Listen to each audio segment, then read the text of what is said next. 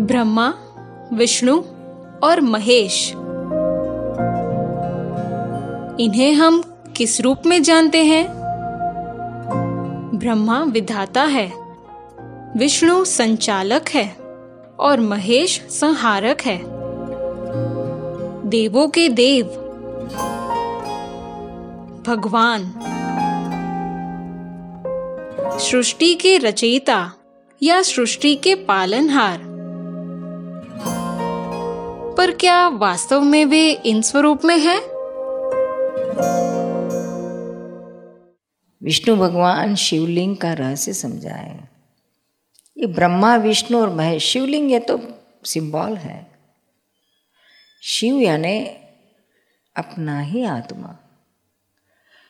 जब तक आप मानते हो कि मैं कुंदन कुमार हूँ, तब तक आप जीव कहा जाते हो?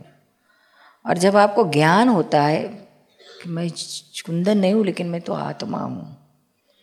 तो आप जीव में से शिव हो जाते ओम नमः शिवाय ओम नमः शिवाय करते हैं ना? ये भी करते हैं और कहते हैं शिवो हम शिवो हम वो भी करते हैं। तो दोनों कॉन्ट्रडिक्शन है। उसमें कहते हैं मैं शिव को नमस्कार करता हूँ और शिव मैंने मैं खुद शिव हूँ।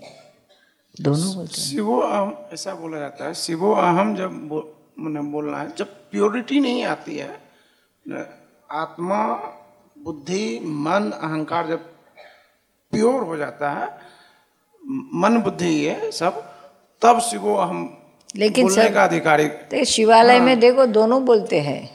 ऐसे तो तो ये- बोलने का तो कुछ ये गलत बोल हाँ, नहीं बोल सकते लोग हैं। कोई भी कुछ भी बोल देते हैं आप वही वही हम क्लियर करते कि तब तक नहीं बोल बोल सकते।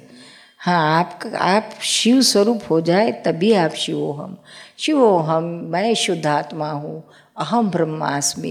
ये सब मन इज़ द सेम है क्या? वही आत्मा के उन्हीं उन्हीं का तीन रूप मैंने नहीं ये नहीं आत्मा का ही लिए बात है ये सब। और ये जो ब्रह्मा विष्णु और महेश जो है वो रूपक है। वो कोई ऐसे देव नहीं है कि डेटीज नहीं है कुछ नहीं भगवान नहीं है। रूपक है ब्रह्मा विष्णु महेश। सत्व, रज और तमो गुण के तीन अधिष्ठाता देव है। रूपक है, यानी डायरेक्ट इन देवों, सत्व, ये ब्रह्मा, विष्णु, महेश पा नहीं सकते, क्योंकि वो रूपक है। सत्व, रज और तमो गुण, ये भी इतने सूक्ष्म है कि आप डायरेक्ट वहाँ तक नहीं जा सकते हैं। आपके अंदर तीनों गुण हैं, इन तीनों गुण से पर ऐसा आपका आत्मा है। तो क्रमिक मार्ग में ये तीनों गुण को छोड़ के आत्मा स्वरूप होना पड़ता है। तो इतने सूक्ष्म है, इतने इतने फैले हुए हैं इसका इतना वर्चस्व है, आप उसे छूट नहीं सकते हैं। तो उसको समझना भी बड़ी मुश्किल होती है। तो उसके जैसे छोटे बच्चे को अगर आप ए बी सी डी सिखाना है तो किस तरह से सिखा सकते direct A B C D तो नहीं आती तो उनको क्या कहना पड़ता है? A for apple B for bat C for cat तो एप्पल बैट कैट वो रोज देखता है तो उस पर से उसको ए बी सी ख्याल में रह जाती आ जाती है। उसी से सत्व, रज और तमोगुण उसको समझ में नहीं आता है तो ब्रह्मा, विष्णु, महेश के स्वरूप बताए स्थूल उस पे से उसको ये गुण ख्याल में आएँगे। आज नहीं तो कल कभी ना कभी।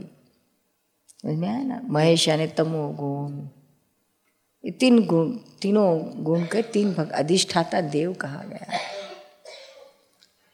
ये शास्त्र में खुद स्वयं लिखा है, लेकिन ये इतना डीप नहीं जाते हैं, इसलिए लोगों को पता नहीं चलता है। यानी वो फिर ये भगवान बना के फिर उसकी भक्ति आराधना करते लेकिन करते हैं तो बराबर कुछ गलत नहीं है। ऐसा करते करते एक दिन उसको सोच में आएगा कि मैं क्यों करता हूँ, इसके लिए आगे क्या बढ़ना है?